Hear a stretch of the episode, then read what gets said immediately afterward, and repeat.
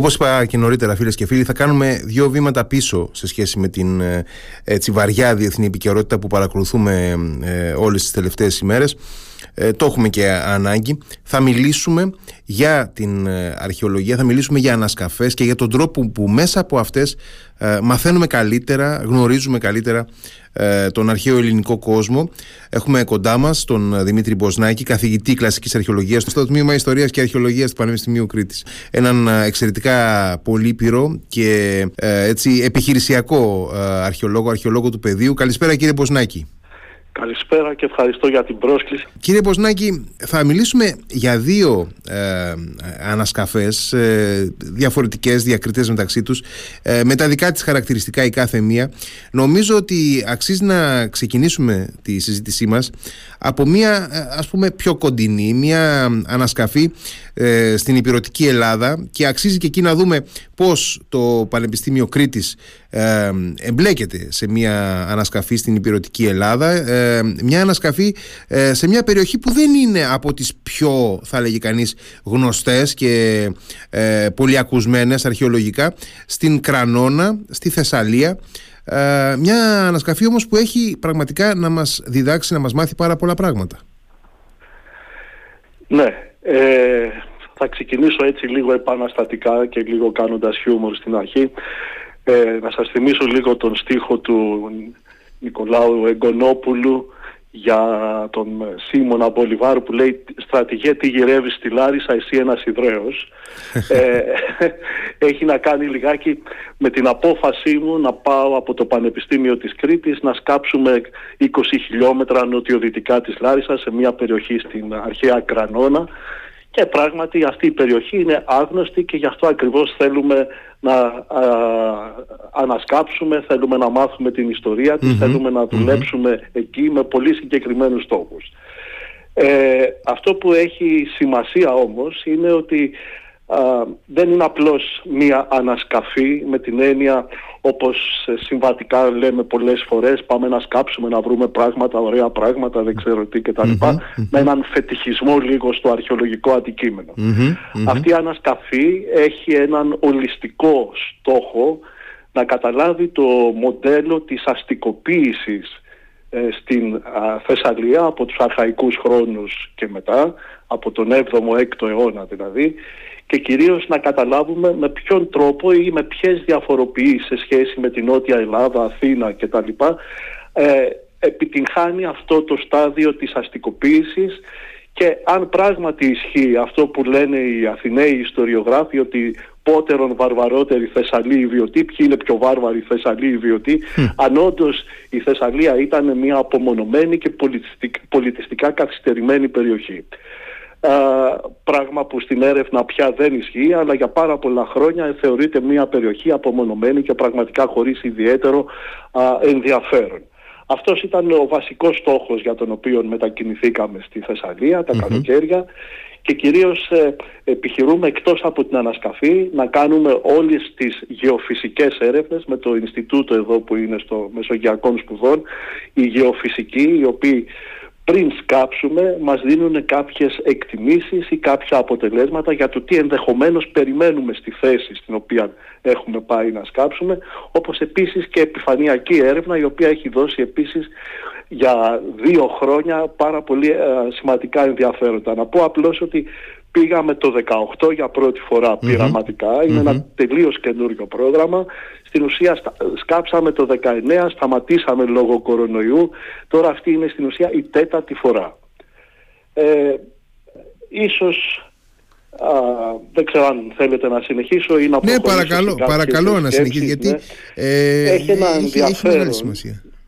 Ναι, έχει ένα ενδιαφέρον να πούμε μερικά πράγματα που δεν είναι γνωστά για τη Θεσσαλία. Μπράβο. Για παράδειγμα, αν έλεγα τη φράση ότι το Θεσσαλικό κράτος είναι ένα από τα αρχαιότερα ομοσπονδιακά κράτη νομίζω ότι είναι μια πληροφορία η οποία δεν είναι πολύ Και τι εννοώ με αυτό, ότι έχει μια μορφή πολιτιακής διοίκησης η οποία είναι εξαιρετικά ενδιαφέρουσα και δεν θυμίζει το μοντέλο της πόλης α, κράτους που το οποίο το ξέρουμε γενικότερα για τον αρχαίο κόσμο. Κάπου εκεί στον 9ο αιώνα το φύλλο των Θεσσαλών ξέρουμε ότι έρχεται από την Πίνδο, από την περιοχή της Θεσπρωτείας. Αρχικά καταλαμβάνει το χώρο που είναι σήμερα περίπου η Θεσσαλιώτη, που είναι η περιοχή της καρδιτσας και στη συνέχεια επεκτείνεται, επεκτείνεται και ε, μετακινεί, σπρώχνει παλαιότερους πληθυσμούς που έβρισκε σε αυτή την περιοχή. στην ουσία το κράτος των Θεσσαλών φτάνοντας μέχρι την περιοχή που είναι η Μαγνησία, η Λάρισα σήμερα. Έτσι, ένα διαρκές πρόξιμο λαών αρχαιότερων που κατοικούσαν στην περιοχή ή στέλνοντάς τους προς τη Βιωτία. Μέχρι τις ακτές του Αιγαίου σιγά σιγά δηλαδή. ναι, με κάποιον τρόπο ε, ή προσπαθώντας να τους λαούς που έβρισκε και δεν, δεν θέλαν να μετακινηθούν ή να τους καταστήσει δουλοπάρικους, ένα είδος α, υποτακτικων σε σχέση, δηλαδή ε, δουλοπάρικοι, όχι ακριβώς οι ήλωτες που ξέρουμε από τη Σπάρτη, ερευνούμε λιγάκι ποια ακριβώς ήταν η θέση τους. Αυτή η ονομασία η αρχαία είναι πενέστες, οι οποίοι πάντως είναι, είναι σε υποδεέστερη μοίρα κοινωνικά σε σχέση με το ανερχόμενο και δυναμικό φύλλο των Θεσσαλών και ταυτόχρονα γύρω στα μέσα του δεύτερου, στο δεύτερο μισό του έκτου αιώνα γίνεται κάτι συναρπαστικό, ένα τελείως εκπληκτικό μοντέλο. Αναρωτιέται κανείς πώς ήρθε στο μυαλό αυτού του σχεδόν στα όρια του μύθου πολιτικού άντρα της Θεσσαλίας, του Αλέβα του Πυρού, ένας κοκκινόξανθος πρέπει να ήταν. Ναι, ναι, ναι κοκκινομάλης, ναι.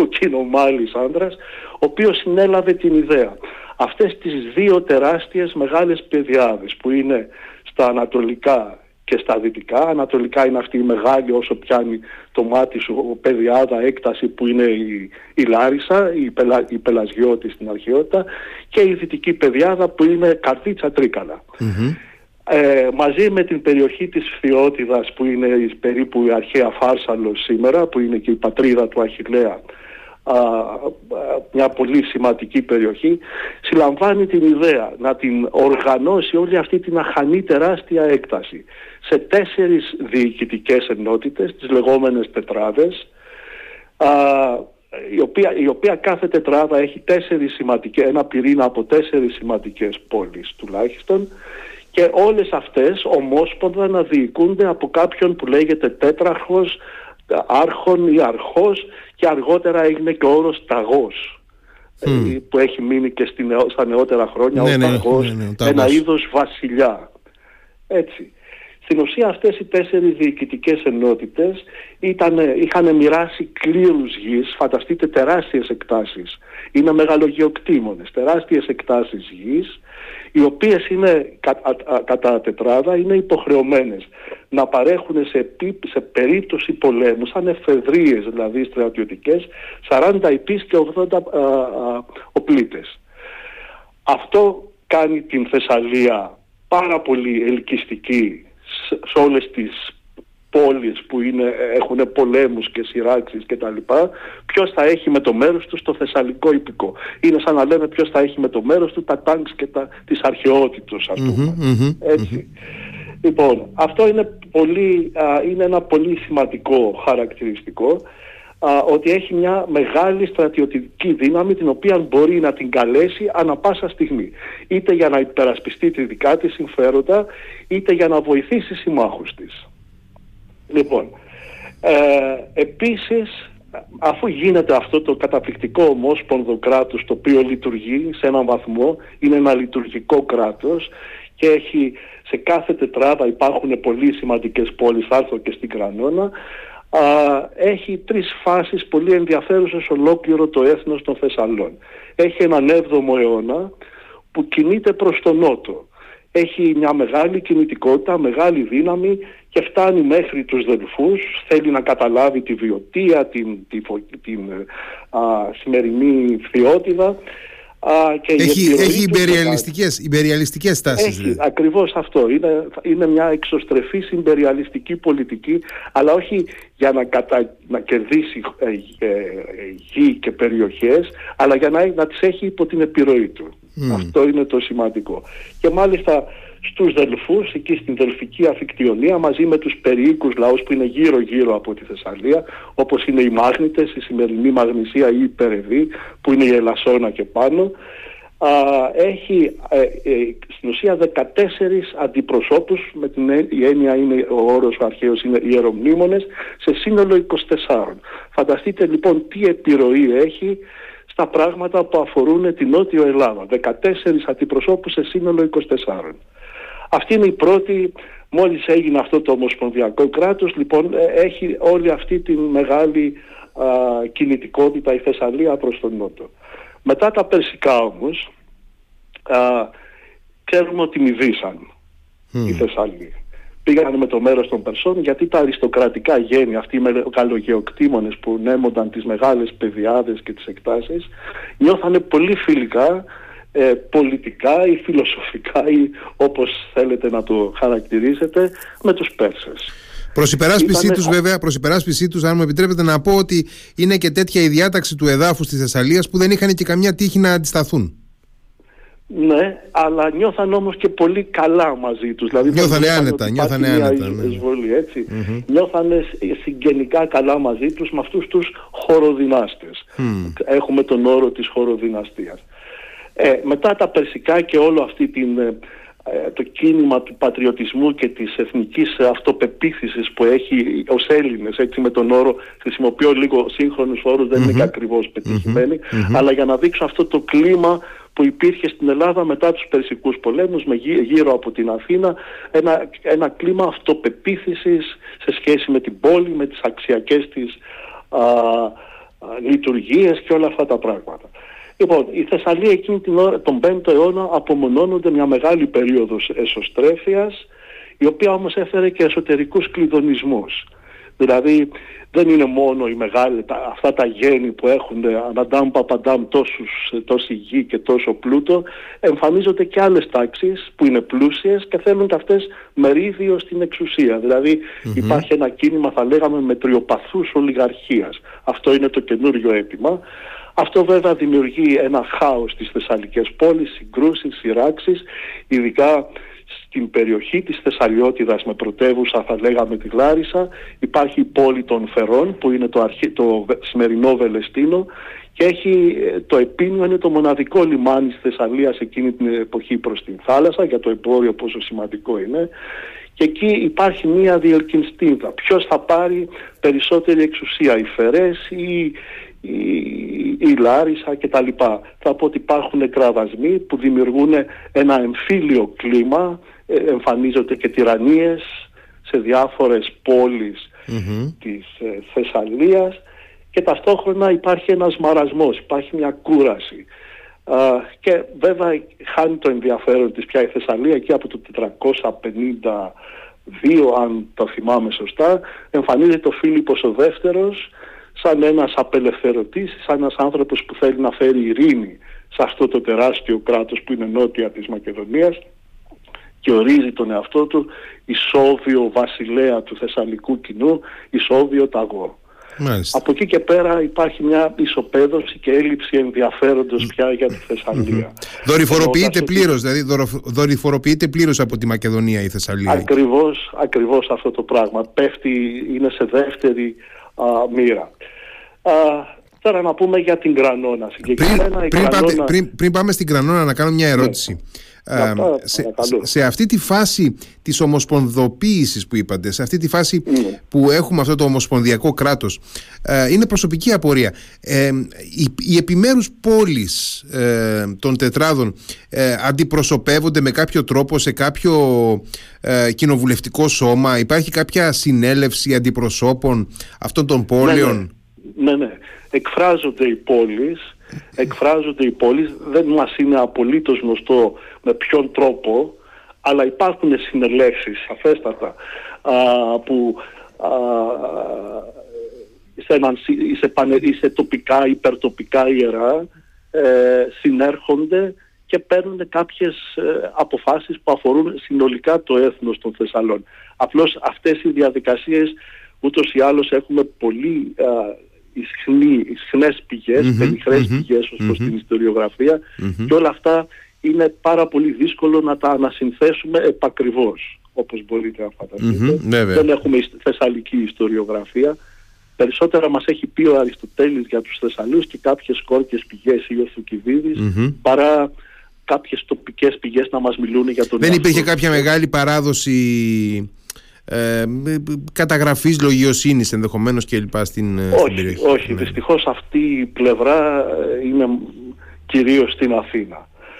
Ε, άρα λοιπόν δεν γνωρίζουμε, αλλά σίγουρα υπάρχει ένας τρόπος να συνεννοούνται μεταξύ τους. Ας πούμε, μια, μια και με ρωτήσατε, θυμήθηκα τώρα ανασύρω από τη μνήμη μου, είναι χιλιάδες οι πληροφορίες, τον περιβόητο Θεσσαλικό Τι είναι ο Θεσσαλικός νόμος, πώς εκλέγεται ας πούμε ο ταγός, ο τέτραρχος, που είναι ο, ο βασιλεύς και των τεσσάρων ενωτήτων.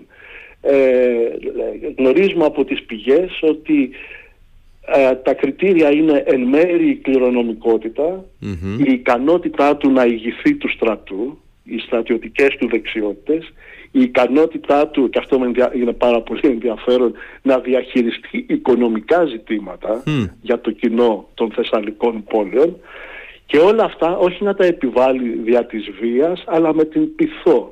Θα πρέπει όλες, όλα τα μέλη των πόλεων που θα τον ψηφίσουν, οι αντιπροσωπείες, να πιστούν και όχι να φοβηθούν. Mm. Αυτός είναι ο περιβόητος Θεσσαλικός νόμος στο βαθμό που τον κατέχουμε από την Εξαιρετικά ενδιαφέρον. Άρα θα λέγαμε, θα λέγαμε ότι είναι ένας, μάλλον ένας ισόβιος πρόεδρος. Ε, ναι, ε, σχεδόν βασιλιάς αφού υπάρχει και το κληρονομικό Βέβαια, αφού υπάρχει η κληρονομικότητα, ναι. Αλλά όχι με τον τρόπο της βασιλείας στη Μακεδονία, ας πούμε. Είναι λίγο περισσότερο μετριοπαθής και, και περισσότερο ελεγχόμενος, θα λέγαμε. Οπότε σε αυτό το πλαίσιο τώρα η, η θέση της Κρανώνας ποια είναι; Η Κρανώνα λοιπόν είναι σε αυτή την ανατολική πεδιάδα που είναι η, η Λάρισα, είναι η τρίτη μεγάλη πόλη, η πρώτη είναι η Λάρισα, η αρχαία Λάρισα, οι αρχαίες Φερές και μετά έρχεται η Κρανώνα. Σε σχέση με τις Φερές η Κρανώνα έχει μια ιδιαιτερότητα όπως η Λάρισα έχει αυτή την μεγάλη την αριστοκρατική οικογένεια των αλεβαδων οι αλεβαδες η, η Κανόνα έχει τους σκοπάδες, οι οποίοι είναι διάσημοι αυτή η οικογένεια αφού έχει υπό τον έλεγχό τους αυτό το τεράστιο κρανόνιο πεδίο αν έρθετε σήμερα στην περιοχή να σας φιλοξενήσουμε ένα καλοκαίρι θα δείτε ότι γη όσο παίρνει το μάτι σου τόσο πολύ υπάρχει για καλλιέργεια κυρίως για δημητριακά, καλλιέργεια δημητριακών και κυρίως πολλά και για τα άλογα αλλά και για τα βοήδη. Έτσι. Λοιπόν, η κανόνα λοιπόν ελέγχεται από τους κοπάδες, οι οποίοι είναι, ε, θα λέγαμε, αρκετά, έχουν δύο χαρακτηριστικά. Το ένα ξεκινάω με το πιο έτσι ε, αστείο λιγάκι, είναι καλοφαγάδες. Η, η, κατανάλωση των μοσχαρίσιων μπριζόλων στην, ε, στην Κρανώνα είναι περιβόητη και μάλιστα υπάρχει και ένα όρο, ένας όρος γενικότερα για τη Θεσσαλία αλλά και για την Κρανώνα είναι οι θεσσαλότμητες ε, μπριζόλες έτσι που λένε μπιστέκα φιωρεντίνα ένα τεράστιο κομμάτι το οποίο καταναλωνόταν. Αλλά δεν ήταν μόνο έτσι κυλιόδουλοι είχαν και καλλιτεχνικές αξιώσεις στην αυλή τους επειδή ήταν πλούσιοι μπορούσαν να περάσουν οι ποιητές από την Νότιο Ελλάδα ο Σιμονίδης ο Κίος ο οποίος έχει τραγουδήσει με οδές τους αθλητές της ε, περιοχής αλλά και ο Πίνδαρος έχει γράψει για Θεσσαλούς κτλ. Αυτή είναι το γένος των σκοπάδων οι οποίοι ακόμα και σήμερα με κάποιον τρόπο είναι ορατοί στην περιοχή και είναι κάτι πάρα πολύ ενδιαφέρον. Η Κρανώνα συνδέεται όπως όλες οι πόλεις βέβαια με μεγάλους οδικούς άξονες σε όλες τις μεγάλες πόλεις Θεσσαλίας αλλά ένας από τους μεγάλους δρόμους είναι προς τη Λάρισα, είναι πολύ λογικό και ο άλλος είναι προς την αρχαία Φάρσαλο. Αυτός ο δρόμος που οδηγούσε στην αρχαία Φάρσαλο και διέσχιζε την, την πεδιάδα της Κρανώνας έχει σήμερα τρεις εξαιρετικούς μνημιακούς τάφους που είναι μέσα σε τύμβους και έχουν γίνει ανασκαφές δυστυχώς αρχικά από αρχαιοκάπηλος και χάθηκαν πολύτιμες πληροφορίες οι οποίοι λειτουργούν σαν το πόσημα. Αν φανταστείτε, σας λέω ειλικρινά κάθε φορά που είμαι στη Θεσσαλία προσπαθώ να δω που είναι η Άνω Πόλη και η Ακρόπολη γιατί χάνεται το μάτι σου, δεν είναι μια ακρόπολη όπως μπορεί να φανταστεί κανείς ορεινή πολύ ψηλά που φαντάζει. Mm-hmm. Ένας λόφος μέσα σε ένα αναπεπταμένο πεδίο. Ναι, ένας λόφος που ίσα που διακρίνεται. Λοιπόν, αυτή η τεράστια τύμβη χώματος που είναι αριστερά και δεξιά του δρόμου προς τη Φάρσαλο με αυτούς τους σημαντικούς σε εξαιρετική κατασκευαστική ποιότητα τάφους ήταν η τάφη της, των οικογενειών των Σκοπάδων οι οποίες στην ουσία λειτουργούσαν ως το πόσημα ότι ε, ξεχωρίζανε μέσα στην περιοχή και προσανατολίζονταν οι, οι διαβάτες εκεί και ξεχωρίζανε ότι είναι κάτι σημαντικό εκεί θαμένο και είναι άρα οι, οι σκοπάδες αλλά και ταυτόχρονα υπάρχει και ένα πολύ ενδιαφέρον στοιχείο το οποίο κάτω από αυτό το τοπόσιμο υπάρχει αυτό που λέμε στην αρχαιολογία η αρχαιολογία της νοσταλγίας ε. δηλαδή καταλαμβάναν αυτή τη γη και δείχνανε ποιοι είναι, αλλά ταυτόχρονα η μορφή των τάφων που θυμίζει πολύ αιώνες πριν τυπολογία τάφων, δηλαδή τους μικυναϊκούς θολωτούς για παραδειγμα με δρόμο μακρύ και έναν μεγάλο κατασκευασμένο α, θολο ή σε σχήμα πυραμίδα στο εσωτερικό τους προς την οροφή ε, λέγανε ότι εμείς είμαστε εδώ από πάρα πολλά χρόνια. Δηλαδή επιδιώκανε και μέσα από την τυπολογία των τάφων τους να επανασυνδεθούν με ένα ηρωικό παρελθόν και ταυτόχρονα να στέλνουν το μήνυμα ότι εμείς είμαστε εδώ από πάντα. Μην θέτετε ή μην γύρετε αξιώσεις για την κατοχή της γης. Αυτή η γη μας ανήκει σε μας από πάντα. Αυτό είναι όλο το πλαίσιο που υπάρχει στην Κρανόνα σε σχέση με τα ταφικά μνημεία. Αυτά είχαν ανακαλυφθεί πριν πάει το Πανεπιστήμιο Κρήτης. Απλώς τα συζητούμε και προσπαθούμε να τα καταλάβουμε σε σχέση με την πόλη. Αυτό που συνέβη από την ώρα που πήγαμε εκεί ήταν η ανασκαφή πάνω σε έναν χωμάτινο γύλοφο α, φανταστείτε ότι είναι περίπου 580 στρέμματα ε, στην ουσία ήταν στην αρχαιότητα δύο μαγούλες, δύο λόφοι δηλαδή, οι οποίοι στην ε, διάρκεια των αιώνων από την τρίτη χιλιετία και μετά τα νεολιθικά συνενώθηκαν και είναι ένα τεράστιο τραπεζιώσιμο πλάτωμα. Όχι πάνω από 12 μέτρα ύψος από την επιφάνεια της πεδιαδας Αν είναι σαφές έτσι. Λοιπόν, και είχαμε τη χαρά με το που πήγαμε εκεί πέρα να πάρουμε και πρίκα το Πανεπιστήμιο εθελοντικά και χωρίς να θέσουμε τίποτα να το ζητήσουμε εμείς ντόπιοι άνθρωποι στους οποίους ανήκουν αυτοί, τα, αυτά τα χωράφια, τα αγροτεμάχια τα οποία καλλιεργούνται με σιτηρά μας πρόσφερε ένας τρία στρέμματα και ένας άλλος άλλα τρία σε διαφορετικά σημεία πάνω σε αυτό το, τον χωμάτινο, το, το, το τραπεζιόσχημο λόφο. Και έτσι μπορέσαμε να σκάψουμε σε δύο διαφορετικές θέσεις αυτός ο λόφος, αυτή, αυτή, αυτό το, πώς να το πω, αυτό το, το ανάχωμα σε σχέση με την Παιδιάδα έχει μια κατεύθυνση Ανατολή-Δύση. Συγγνώμη, είναι το μήκος του. Α, και 540 είναι το βορράς-νότος, 340 είναι το πλάτος του και εμείς πήγαμε και κάναμε την, πρώτο στρέ, το πρώτο αγροτεμάχιο που είχαμε στην κατοχή μας είναι στον βορρά και το άλλο είναι στον νότο. Ο νότος γενικά είναι, είναι ακόμα ψηλότερο, δημιουργεί μια μεγάλο, ένα μεγάλο ύψωμα εκεί.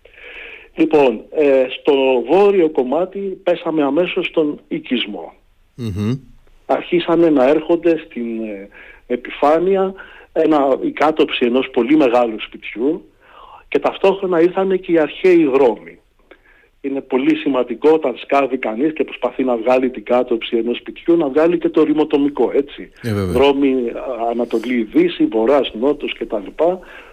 Αρχίσαμε να, ε, να είμαστε ενθουσιασμένοι διότι βρήκαμε αυτό το σπίτι σκεπασμένο από την, ε, τις κεραμίδες της οροφής του που μάλιστα τα κεραμίδια έχουν κατασκευαστεί και στην περιοχή του Κρανώνα, όπως λέγεται σήμερα, ή Κρανών είναι στην αρχαιότητα, ο Κρανώνας έχει αλλάξει το άρθρο ε, είναι ψημένα σε, ε, πώς το λένε, σε φούρνους, σε κλιβάνους που λειτουργούσαν στην εποχή τα ελληνιστικά χρόνια στην αρχαία Κρανώνα δίπλα. Και από εκεί αγοράζαν οι άνθρωποι για τα σπίτια τους τα κεραμίδια. Κάτι λέει και αυτό ενδιαφέρον.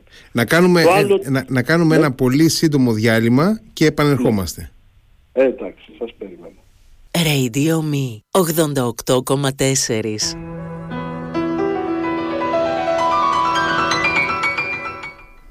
Εδώ είμαστε πάλι πίσω φίλες και φίλοι. Ε, επιστρέψαμε, συζητάμε με τον καθηγητή Δημήτρη Μποσνάκη για ε, την ανασκαφή της αρχαίας Κρανώνας και ε, μας λέγατε κύριε Μποσνάκη για τα ευρήματα στο κομμάτι του οικισμού, στο, στο, στο πρώτο ε, βορειότερο Αυτά κομμάτι. που είναι πάνω στον λόφο, αυτή την, mm την τραπεζιόσχημη στον τραπεζιόσιμο γύλοφο. Είπαμε στο βορρά φάνηκαν τα πρώτα σπίτια, σφραγισμένο το στρώμα του ανασκαφικό από κεραμίδες, που σημαίνει ότι έχει κατάρρευση και το βρήκαμε σχεδόν ανέπαφο από κάτω το σπίτι, μαζί με στοιχεία του ρημοτομικού και το δεύτερο κομμάτι στο νοτιότερο τμήμα που τελικά εκεί πέσαμε πάνω σε αυτό που υποθέταμε εξ αρχής ότι είναι το δημόσιος χώρος, τα δημόσια κτίσματα έχει φανεί, έχει αποκαλυφθεί ένας πολύ ισχυρός τείχος πάνω από 15 μέτρα μήκος, Ανατολή-Δύση, κάνει ένα είδος καμπυλωτής απόλυξης, ένα είδος αψίδας, είναι γεμάτο από πάρα πολλά ευρήματα και έχουμε και πάρα πολλά νομίσματα σε αυτή την περιοχή. Α, ε, πολλά ωραία ηθόλια, κεραμική που είναι από κατανάλωση, από συμπόσια κτλ. Υποθέτουμε πως είναι ο χώρος ίσως ενός αρχαϊκού ναού ε, κάποια μικροευρήματα αλλά αυτά είναι ακόμα υποθέσεις εργασίας ότι μπορεί να σχετίζεται με τον Απόλλωνα και για ποιο λόγο γιατί βρίσκονται δεκάδες σε διάφορα μεγέθη στρογγυλά θράσματα από κεραμική, από αγγεία, από στρογγυλεμένα δηλαδή, από χρησιμοποιημένα αγγεία, που θεωρούμε ότι είναι το παιχνίδι που λέμε και σήμερα που πεζόταν από τα πιτσιρίκια της εποχής εκείνης και όταν αλλάζανε ηλικία τα χαρίζανε στον Θεό Απόλλωνα που είναι ο Θεός προστάτης των αγοριών μεταξύ άλλων για να συνεχίσουν την ορίμανσή τους στην εφηβεία ή αργότερα στην ανδρική ηλικία πάντα προστατευμένοι από το Θεό ο οποίος εγγυάται τις ηλικιακές μεταβάσεις των αρένων. Λοιπόν, αυτό μένει να αποδειχθεί, αυτό είναι περίπου το ανασκαφικό κομμάτι, ε, δηλαδή στην ουσία και με τις γεωφυσικές έρευνες έχουμε ε, καταλάβει ότι πάνω σε αυτό το, την τράπεζα 12 μέτρα ψηλότερα από την Πεδιάδα είναι η άνω πόλη της αρχαίας Ε, έχουμε δει τους δρόμους, τους παρακολουθούμε σε μήκος πάνω από 100 μέτρα, αυτοί που είναι ανατολή, ε, βορράς νότος. Ε, είναι ένα είδος υποδάμιου συστήματος, όχι ακριβές και όχι πολύ καλά τεμαχισμένο, σε μια μορφή ακτινοτή. είναι σαφέστερα, σαφέστατα ξεχωρισμένος ο δημόσιος από τον ιδιωτικό χώρο το, όλη αυτή η πάνω πόλη είναι οχυρωμένη. Μπορούμε να παρακολουθήσουμε και σε ένα σημείο είδαμε και το πύργο της οχύρωσης στο βόρειο τμήμα. Ήταν, περιτυχισμένη, ήταν περιτυχισμένη αυτή η άνω πόλη; Ναι, ήταν οχυρωμένη ε, ολόγυρα όσο είναι το περίγραμμα αυτής mm. της, τράπεζας και στο νοτιότερο και ψηλότερο τμήμα της που είναι, είναι λίγο ανασηκωμένο φαίνεται πως ήταν και ένα είδος ακρόπολης. Σε έναν πολύ μικρότερο χώρο κάποιων ε, εκταρίων φαίνεται πως είχαν, ήταν αν το καταλαβαίνω σωστά, γιατί πρέπει να δούμε να, το, να μπορέσουμε να σκάψουμε, υπάρχει ένα είδος, μέσα στην οχύρωση υπάρχει ένα είδος μικρότερου χώρου, καλύτερα περιτυχισμένου, που ήταν για την καταφυγή είτε σε περίπτωση κινδύνου και εμπόλεμης κατάστασης, είτε για να τοποθετηθούν στα χρόνια του Φιλίππου και της Μακεδονικής δυναστείας να τοποθετηθεί εκεί η μακεδονική φρουρά που είχε και τον έλεγχο της πόλης. Μένει να το αποδείξουμε αυτό. Εκτός πάντως από την άνω πόλη με την Ακρόπολη της, την επιμέρους οχύρωση που λέμε ότι είναι Ακρόπολη, υπάρχει και μια κάτω πόλη, επίσης οχυρωμένη, και ταυτόχρονα όλη αυτή η έκταση της γης που είναι για την καλλιέργεια και για τα βοσκοτόπια. Αυτή είναι η εικόνα που έχουμε αποκομίσει μέχρι τώρα από την επιφανειακή έρευνα, το λεγόμενο survey, όπως επίσης και από τα γεωφυσικά που μέσω των μαγνητικών και των ηλεκτρικών κυμάτων μας έχουν δώσει μία εικόνα τι μπορούμε να περιμένουμε κυρίως στην Άνω Πόλη. Ε, Αυτό είναι πάνω το το πρόγραμμα και τα αποτελέσματά του τρία χρόνια τώρα από τη Θεσσαλία.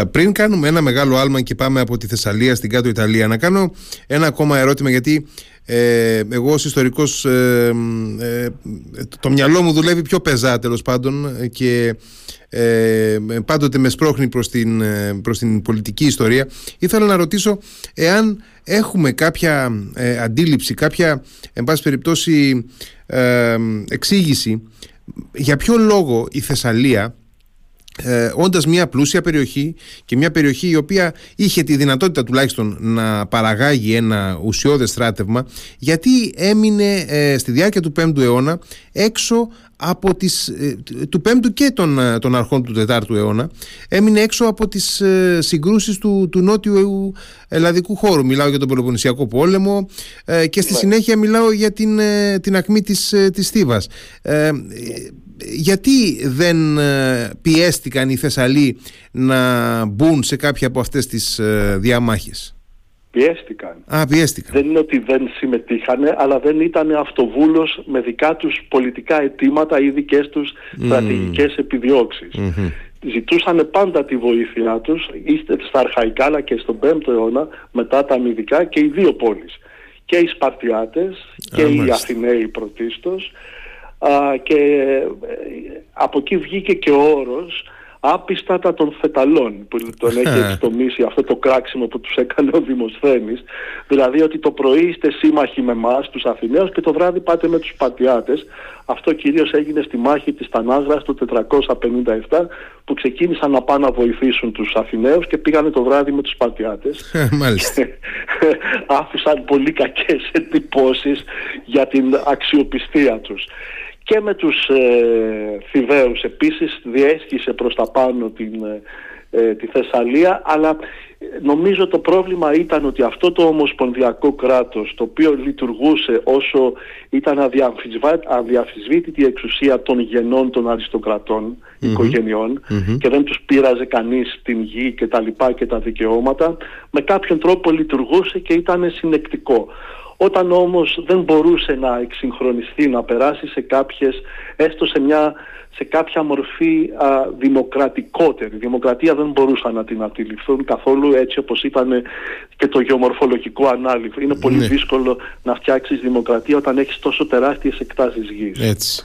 Είναι η εντύπωσή μου για να διοικηθεί αυτό το πράγμα είναι πάρα πολύ ε, δύσκολο και οι αξιώσεις οι, στα προνόμια γίνονται ε, διαλύουν αυτή την συνεκτικότητα αυτής της. Ε, δεν είναι μία πόλη κράτους που αποφασίζει μόνη της, είναι, φαίνεται το, το ομοσπονδιακό κράτος δεν μπορεί να λειτουργήσει. Και γι' αυτό εκπίπτει διαρκώς και χάνει και την οποιαδήποτε δυναμική είχε ακόμα και ο σύμμαχος με τη μια ή την άλλη πλευρά. Μάλιστα. Λοιπόν, και να κάνουμε όντως τώρα αυτό το άλμα, ε, φεύγοντας από τον Θεσσαλικό κάμπο και πηγαίνοντας στην, ε, στην Νότια Ιταλία, τη Μεγάλη Ελλάδα, όπως ε, λεγόταν ε, στην περίοδο της αρχαιότητας. Ναι.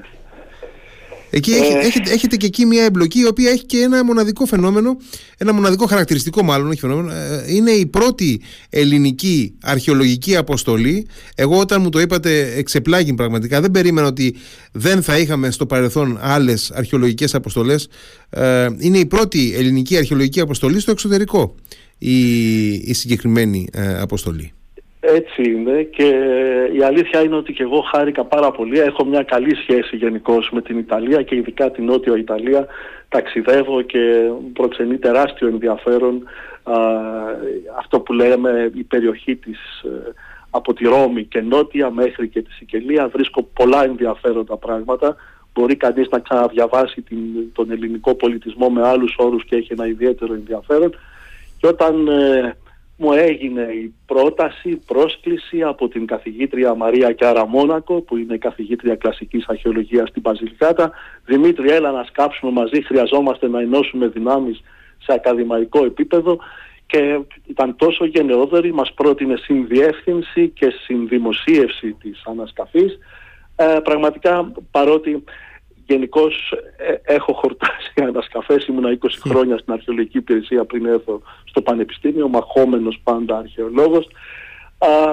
Είπα ότι δεν πρέπει να χαθεί το momentum, αυτή η ευκαιρία τουλάχιστον για το Πανεπιστήμιο Κρήτης που πραγματικά επιτρέψτε μου να το πω, έχει και έναν δυναμικό και εξωστρεφή χαρακτήρα Έτσι, και αυτό ακριβώς ακριβώς είναι. σημαίνει και η ανασκαφή στη Θεσσαλία και αυτό ακριβώς σημαίνει και στο Μεταπόντιο. Είπανε και πραγματικά φέτος πήγαμε για πρώτη φορά, φέτος τον Ιούνιο-Ιούλιο με μια πολύ μικρή αποστολή, τέσσερις μεταπτυχιακούς φοιτητές, να πάμε να δούμε τι ακριβώς ε, συμβαίνει εκεί, με ποιον τρόπο μπορούμε να συνεργαστούμε, τι ακριβώς είναι οι στόχοι μας και ποιο είναι το πρόγραμμα. Α, είμαι ενθουσιασμένος από τη γενεοδορία και την, ε, τον κόσμο, όπως και επίσης στη Θεσσαλία. Δηλαδή θέλω να πω ότι ζω, ε, ήμουνα 20 τόσα χρόνια στο Δωδεκάνησα, τέτοια γενεοδορία και τέτοια καλή άβρα και τέτοια καλή επικοινωνία με τους ντόπιους πληθυσμούς και ανθρώπους δεν την έχω ξαναζήσει στη ζωή μου. Να πούμε για τους φίλους που ενδεχομένως να μην έχουν στο μυαλό τους έτσι ακριβώς ε, τη γεωγραφία της περιοχής ότι ε, το Μεταπόντιο είναι μια ε, ελληνική προφανώς απικία στη Νότια Ιταλία και βρίσκεται τοποθετημένη όπως βλέπει κανείς στην Ιταλική Χερσόνησο αυτή την εντός εισαγωγικών μπότα που σχηματίζει η Ιταλία βρίσκεται στον μυχό ακριβώς του κόλπου και αν κάνω λάθος... Ναι, ναι, ακριβώς. Είναι ακριβώς. ο κόλπος του Τάραντα και είναι περίπου 50 χιλιόμετρα νοτιότερα σήμερα στο χάρτη δεν δείχνει τόσο παραθαλάσσιο γιατί υπήρχαν οι προσχώσεις των δύο ποταμών οι οποίοι έχουν αλλάξει λίγο το γεωμορφολογικό Ε, αλλά πριν μπούμε λίγο στο μεταπόντιο αξίζει γιατί ίσως πολλά πράγματα δεν είναι Τι είναι ο απικισμός, Έτσι. τι σημαίνει Μεγάλη Ελλάδα, ποιο είναι το μοντέλο της κατοίκησης για το οποίο θα ψάξουμε και ξεκίνησε αυτό το πρόγραμμα στο Μεταπόντιο; Γιατί, σηκώθηκαν, πολύ... γιατί σηκώνονταν οι Έλληνες και πήγαιναν εκεί; λοιπόν, και το τέταρτο θέμα, αμέσως έρχομαι στην, να σας απαντήσω, ο Πυθαγόρας. Το, το Μεταπόντιο σχετίζεται με τον, Πυθαγόρια και τα, με τον Πυθαγόρα και τα συνέδρια των Πυθαγόριων. Αλλά ας πιάσουμε λίγο τα πράγματα πολύ σύντομα στην αρχή τι είναι αυτός ο απικισμός, γιατί σηκώνονταν και φεύγανε και ποιοι ήταν αυτοί που σηκώνονταν και φεύγανε. Οι φτωχοί, ήταν οι αριστοκράτες, τι άτομα ήτανε, πηγαίνανε και γυναίκες μαζί, πώς γινόταν αυτό το πράγμα, αυτός ο απικισμός, έτσι τι σημαίνει όλο αυτό το πολύ ενδιαφέρον α, περιβάλλον ε, κινητικότητα υπήρχε στη Μεσόγειο πάντα. Από τα μινοϊκά και τα μικυναϊκά χρόνια δεν υπάρχει καμία Αυτό το ρεύμα που συνηθίζουμε να το λέμε με τον όρο απικισμό 750 έως 550 π.Χ. έτσι για δύο αιώνες έχει ορισμένα χαρακτηριστικά. Είτε ότι φεύγανε κάποιοι άνθρωποι για οικονομικούς λόγους, δυσαρεστημένοι αριστοκράτες α, μάλλον άνθρωποι που δεν είχαν πόρους και γοητεύονταν ότι θα πάνε να κερδίσουν καινούριε εκτάσεις, καινούργια γη που δεν την είχαν στην πατρίδα τους ήταν τόσο ακίνητο το σύστημα που δεν τους επέτρεπε να πλουτίσουν, να ζήσουν καλύτερα κτλ. Οικονομικοί λόγοι αλλά και πολιτικοί. Δηλαδή υπήρχαν πολλές εσωτερικές συγκρούσεις μεταξύ των αριστοκρατών και δυσαρεστημένοι αριστοκράτες φεύγανε. Βέβαια αυτό είναι έτσι γενικώ το αφήγημα σε πολύ σύντομες ε, γραμμές. Αλλά αν δούμε και τον ε, αρχήλοχο αυτός που, έτσι, που δόξαζε και τον Ρίψασπη έτσι, αυτόν τον ήρωνα από τον Παριανό ποιητή έτσι, που συμπαθώ και ιδιαίτερα αυτός όταν ήθελε να περιγράψει ε, την απικία των Παρίων στο, στη Θάσο πάνω περιέγραψε ότι ήταν ένα ετερόκλητο σύνολο όλοι αυτοί οι άπικοι και μάλιστα λέει, ε, αν τον θυμάμαι καλά τον στίχο, λέει Πανελλήνων ο Ιζής εσθάσεων συνέδραμεν. Δηλαδή μαζεύτηκε σε αυτή την απικία όλο το κατακάθι της Ελλάδος. η λέξη ο Ιζής. Ναι, ναι. Ε, το ίζημα λέμε. Ακριβώς κάπως έτσι. Δηλαδή είναι μια πολύ ενδιαφέρουσα φράση πώς την ήρθε γιατί είναι ένας ήρων ποιητής που μιλάει και λίγο αθυρόστομος.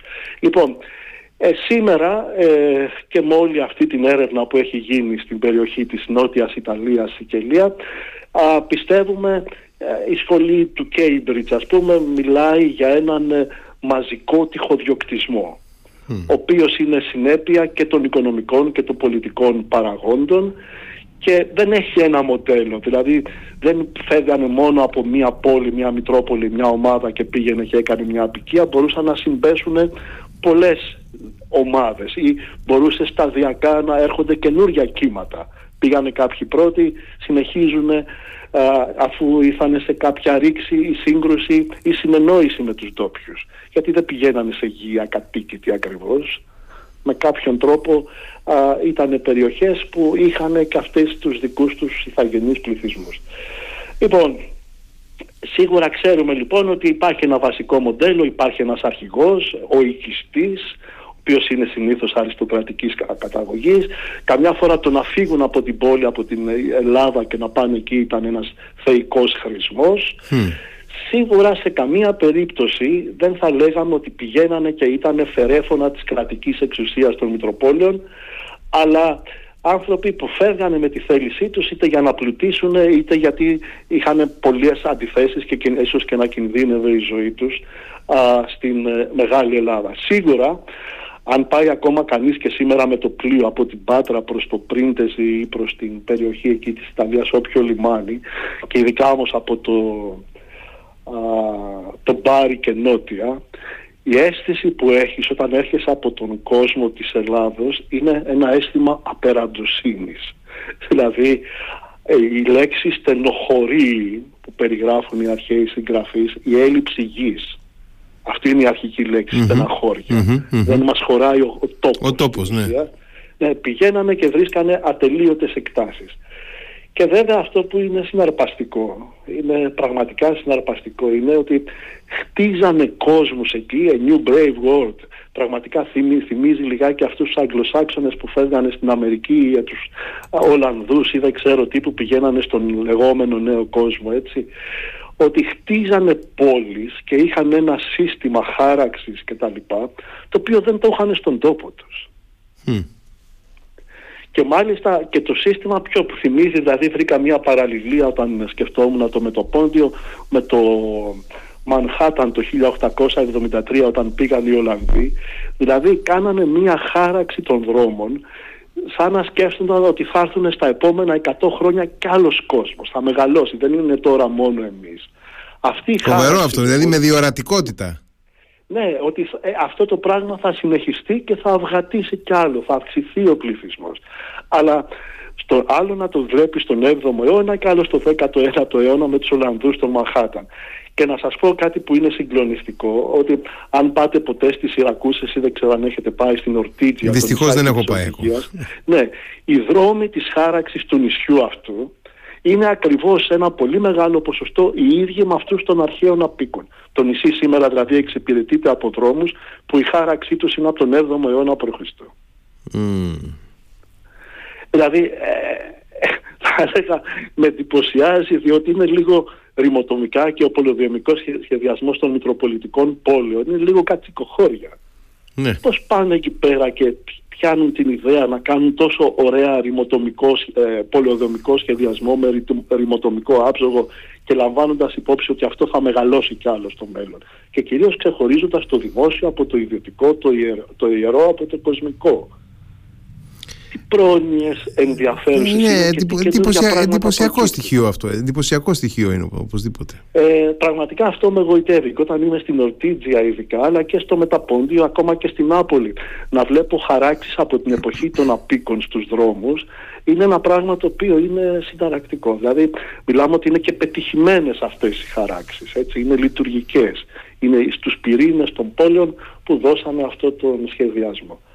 Λοιπόν, ε, με συγχωρείτε γιατί με πιάνει ένας ενθουσιασμός. Όχι, και πολύ καλά σας κάνει. πολύ καλά κάνει τι σας πιάνει. Λοιπόν, να πάμε λιγάκι αυτό πάνω κάτω είναι ο απικισμός ο λεγόμενος. Να δούμε τώρα τι είναι αυτός, αυτή η παράξενη έκφραση Μεγάλη Ελλάδα, Γκρέκια Μάγνα, Γκρέκια Μάγιορ όπως είναι στα λατινικά. Ε, ποια είναι η προέλευση και είναι και λίγο τρελό, είναι ένα οξύμορο. Εδώ είναι η Ελλάδα που γίνανε όλα τα πράγματα και οι απικίες εκεί ανάμεσα σταγόνες σε ένα ξένο τόπο γιατί θεωρήθηκε ότι εκεί είναι η Μεγάλη Ελλάδα. Γιατί δημιουργήθηκε αυτός ο πολύ περίεργος όρος και ενδιαφέρον είναι να δει κανείς πώς δημιουργήθηκε και για πόσο καιρό επίσης είχε. Και επιβιώνει και μέχρι σήμερα εκεί στους, ε, σε κάποιους από τους ε, Έτσι κατοίκους. Ναι. Έτσι είναι και όταν τελειώσω να θυμίστε μου λιγάκι για έναν φύλακα στην αρχαία που είναι ο Παρμενίδης ο φιλόσοφος που είναι εμπειρία μου του 2019 εκεί πέρα. Λοιπόν, ε, υπάρχει πολλή έρευνα, πολύ μεγάλη συζήτηση γιατί γιατί σίγουρα ο όρος τον βλέπουμε στον Πολύβιο να υπάρχει, είναι σίγουρα σε μεγάλη χρήση τον δεύτερο αιώνα π.Χ. Υποθέτουμε ότι ο Πολύβιος τον παίρνει από τους ιστορικούς του 4ου αιώνα όπως είναι ο περιβόητος Τίμεος. Αλλά η έρευνα σήμερα δέχεται ότι ε, αυτός ο όρος πρέπει να δημιουργήθηκε για πρώτη φορά στις αρχές, α, μάλλον στα τέλη του 6ου ή στις αρχές του 5ου αιώνα. Όταν ε, γέμισε ε, το παράλιο κομμάτι της Νότιας Ιταλίας από τις αχαϊκές απικίες, δηλαδή πόλεις που δημιουργήθηκαν από απίκους από την Δυτική Πελοπόννησο, από την περιοχή της Αχαΐας, ε, αρχικά από το Μεταπόντιο μέχρι τον Κρότονα και μετά φτάνει ακόμα νοτιότερα, εκεί που είναι σήμερα η περιοχή της Καλαβρίας. Λοιπόν, ε, τέλη έκτου ή αρχές πέμπτου, τον ξέρουμε όμως ιστοριογραφικά από τον τρίτο και τον δεύτερο, εικάζουμε για τον τέταρτο αιώνα και η πιο προφανής μετά από συζήτηση στην ε, ιστοριογραφία που έχει γίνει από πάρα πολλούς θεωρούν ότι πρέπει αυτός ο όρος να δημιουργήθηκε λόγω της ευεργετικής επίδρασης των Πυθαγόριων μεταρρυθμίσεων και θεσμών που εφαρμόστηκαν για πρώτη φορά στην περιοχή. Δηλαδή όχι μόνο νέες νέοι πολεοδομικοί και ρημοτομικοί σχεδιασμοί, αλλά και ένα μεγάλο κοινωνικό πείραμα. Ένας τελείως διαφορετικός τρόπος αντίληψης της ζωής, όχι μόνο σε θεωρητικό επίπεδο και σε επίπεδο ιδεών, αλλά και ως τρόπος ζωής. Πώς θα ντύνομαι, πώς θα κοιμάμαι, πώς θα σκέφτομαι, πώς θα τρώω, τι θα τρώω, με ποιον, πώς θα είναι η σεξουαλική μου ζωή, όλα αυτά τα πράγματα που μοιάζει σαν να είναι μια πολύ ιδιαίτερη σέκτα θρησκευτική σέκτα, κοινωνική σέκτα, πείτε το όπως θέλετε, σε όλες τις παραμέτρους ισχύει κάτι. Φαίνεται πως αυτό το πράγμα πρέπει να κάνει τεράστια εντύπωση και γι' αυτό και ο όρος Μεγάλη Ελλάδα πρέπει να είναι αυτή την περίοδο που υπάρχουν το, το, το, το κίνημα των Πυθαγορίων. Πάντως στη Ρωμαϊκή εποχή ο Λίδιος ή ο Στράβωνας που επέκτηναν και θεωρούσαν μεγάλη Ελλάδα όχι μόνο την περιοχή της Νότιας Ιταλίας αλλά και συμπεριέλαβαν και τη Σικελία. Α, φαίνεται πως αυτός ο όρος είχε εκπέσει. Για παράδειγμα α, στην, λίγο και πιο πριν και ο Κικέρονας εκεί που είναι στον πρώτο 106-43 π.Χ. που είναι μια σημαντική μορφή των Ρωμαίων ε, θεωρεί ότι ε, υπάρχει αυτή η ανάμνηση ενός σημαντικού παρελθόντος το οποίο έχει λήξει, αλλά στην ε, συλλογική μνήμη των Ρωμαίων συγγραφέων ε, ανακαλεί κάτι πάρα πολύ σημαντικό που έγινε. Και νομίζω πως, ε, και δέχομαι και εγώ μάλλον την άποψη ε, των περισσότερων σημερινών ιστορικών, ότι όντως σχετίζεται με αυτή την πνευματική και οικονομική άνθηση που, που υπήρξε στις πόλεις της Μεγάλης Ελλάδος ενώντας στη Νότια Ιταλία αρχικά και ότι σε αυτό συνέβαλε και όλη αυτή η καλή φήμη και η ιδιαιτερότητα που είχε να κάνει με τον τρόπο ζωής, τον τρόπο του, του, του σκέπτεσθε ε, των ε, Πυθαγορίων. Λοιπόν, αυτή είναι μια αν θέλετε προσέγγιση που είναι πια η πλέον επικρατούσα στο χώρο της ε, α, ιστορίας. Και, έχει ιδιαίτερο ενδιαφέρον. Έχει ιδιαίτερο ενδιαφέρον. Και έχει ένα ιδιαίτερο ενδιαφέρον σε κάθε περίπτωση. Τώρα να δούμε τώρα το ίδιο το μεταπόντιο και τι πήγαμε να κάνουμε εκεί. Έχουμε μια... Έχουμε δύο, έχουμε δύο-τρία λεπτά. Ε, έχει περάσει ο χρόνος. Ναι, δεν πειράζει. Έχουμε δύο-τρία λεπτά. να πούμε, να πούμε τη, τη, τη, τη βασική πληροφορία για το μεταπόδιο. Είναι και μια νεαρή, είναι και μια νεαρή ανασκαφή από ό,τι καταλαβαίνω. Λοιπόν, εμείς κάβουμε στο κομμάτι του οικισμού, το, το οικιστικό κομμάτι στις, ε, στην περιοχή των κατοικιών, των ιδιωτικών κατοικιών και αισιοδοξούμε να λύσουμε δύο, δύο ερωτήματα στην αρχή. Πότε ακριβώς ιδρύθηκε το Μεταπόντιο, πότε ακριβώς μέσα στον 7ο αιώνα ή και στον 8ο. Η συνήθις άποψη είναι σήμερα ότι είναι στον 7ο, αλλά αυτό το πράγμα νομίζω ότι πολύ σύντομα θα έχουμε μια καλύτερη απάντηση από τα στρώματα που εντοπίστηκαν ήδη στη φετινή ανασκαφή, που μιλάνε κάπως για το δεύτερο μισό του 7ου αιώνα. Α, μας ενδιαφέρει επίσης να δούμε και το αποτύπωμα το υλικό των συνεδρίων. Γιατί ξέρετε, ε, στα τέλη του 6ου αιώνα τα συνέδρια, αυτό, αυτές, αυτή η σέκτα με τον Πυθαγόρας σηκωθήκαν και φύγαν από τον Κρότονα, για κάποιον λόγο τους διώξαν εκεί, mm τους κάψανε τα σπίτια και μεταφέρθηκαν στο Μεταπόντιο. Αυτό το πράγμα άραγε υπάρχει, μπορούμε να δούμε το αποτύπωμά του στην ε, ανασκαφική του διάσταση. Και κυρίως θα ήταν το, το ενδιαφέρον έβριμα να δούμε γιατί ε, οι Πυθαγόροι ήταν τόσο ιδιαίτεροι και είχαν ένα μεγάλο οίκημα, το περιβόητο ομακοίων, όμικρον, όμικρον ε που είναι ομού ακούω, ακούω από κοινού με κάποιον άλλον, που είναι κυρίως ε, διδασκαλίες προφορικές και μάλιστα απευθύνονταν και στα δύο φύλλα. Πρέπει να ξέρετε ότι οι Πυθαγόροι ε, βλέπανε σχεδόν ισότιμα τις γυναίκες και όχι μόνο για, ως μαθητές, μαθήτριες, αλλά τις είχαν και ως δασκάλες. Και γιατί κάνανε μια πολύ ωραία σκέψη που νομίζω ότι είναι μοναδική για τον αρχαίο ελληνικό κόσμο και πολύ Ότι αν δεν έχεις με το μέρος σου τις γυναίκες που είναι το, το κομμάτι, το, το ίμιση ενός γάμου, μιας οικογένειας, δεν πρόκειται ποτέ να αλλάξεις την κοινωνία, γιατί οι άντρες δεν θα, έχουν, δεν θα πειθαρχούν σε αυτό το πράγμα. Δηλαδή πρέπει να έχεις και τις γυναίκες μαζί να, να πάρουν όλα τα ηθικά παραγγέλματα και τις επιταγές να τις εφαρμόζουν από κοινού με τους άντρες τους. Γι' αυτό και επέβαλε τη μονογαμία. και έχει και άλλα χαριτολογικά έχω, μείνει, έχω, μείνει, έχω μείνει άφωνος. έχω μείνει άφωνος. Θα τα πούμε μια άλλη φορά. Θα, θα τα πούμε. Αξίζει πραγματικά να κάνουμε μια συζήτηση σε δεύτερο χρόνο, ειδικά για αυτό. Ειδικά για αυτό. Όπως δεν είμαι ειδικός για του Πυθαγορείου και εγώ. Όχι, εννοώ ε, με θέμα αυτό ακριβώς. Δεν, δεν ναι. χρειάζεται να. Ε, να, να, να, να εσείς θα μας μεταφέρετε την εμπειρία της ανασκαφής και ε, όλα όσα ε, μέσα από τα, από τα ευρήματα και από τον τόπο μπορούμε να μάθουμε. Απλώς δύο ευχαριστίες θα ήθελα και δημόσια να προσθέσω στον Δήμο Κιλελέρ που είναι ο χορηγός μας στην ανασκαφή. Το Πανεπιστήμιο δίνει κάποια χρήματα, όχι λίγα, αλλά σχεδόν διπλάσια μας δίνει ο Δήμος Κιλελέρ και αυτό είναι πάρα πολύ σημαντικό. Και ο πρόεδρος της κοινότητας είναι ο Θανάσο Νασιακόπουλος ο Δήμαρχος και ο Κωνσταντίνος ο Τσιαγλάνης είναι ο πρόεδρος νέο εκλεγής για δεύτερη φορά του Κρανώνα που μας συμπαραστέκονται. Όπως επίσης και στο Μεταπόντιο είναι ο Δήμος της Μπερνάλτα Ίσως δεν λέει τίποτα αυτό το όνομα, αλλά από εκεί είναι ο Φράνσις Φορτ Κόπολα. Αυτό λέει πάρα πολλά στους ντόπιους. Και η κόρη της Σοφία πρόσφατα έκανε και τον γάμο της εκεί, περιοχή σημερινή της γαστρονομίας. Βλέπετε με κάποιον τρόπο είναι λίγο σαν θεσσαλικός κάμπος στην Ιταλία αυτό που πήγα να συναντήσω εκεί. Έχει το δικό Αλλά του... είστε καλοδεχούμενος. Με χαρά να σας ξεναγήσω και στην oh, θα ήταν... αγαπημένη μου Κρανώνα και στο μεταπόδιο ναι. με κάθε ευκαιρία. Ε, κύριε Ποσνάκη, ευχαριστώ πάρα πολύ για αυτή την ε, συζήτηση, την εξαιρετική. Ε, και πραγματικά αυτά, αυτές οι συζητήσεις για μένα μακάρι να κρατούν ώρες. Ε, δυστυχώς ο, ο ραδιοφωνικός χρόνος είναι υπεπερασμένος, αλλά ε, ε, είμαι βέβαιος ότι θα, θα έχουμε την ευκαιρία να τα, να τα ξαναπούμε.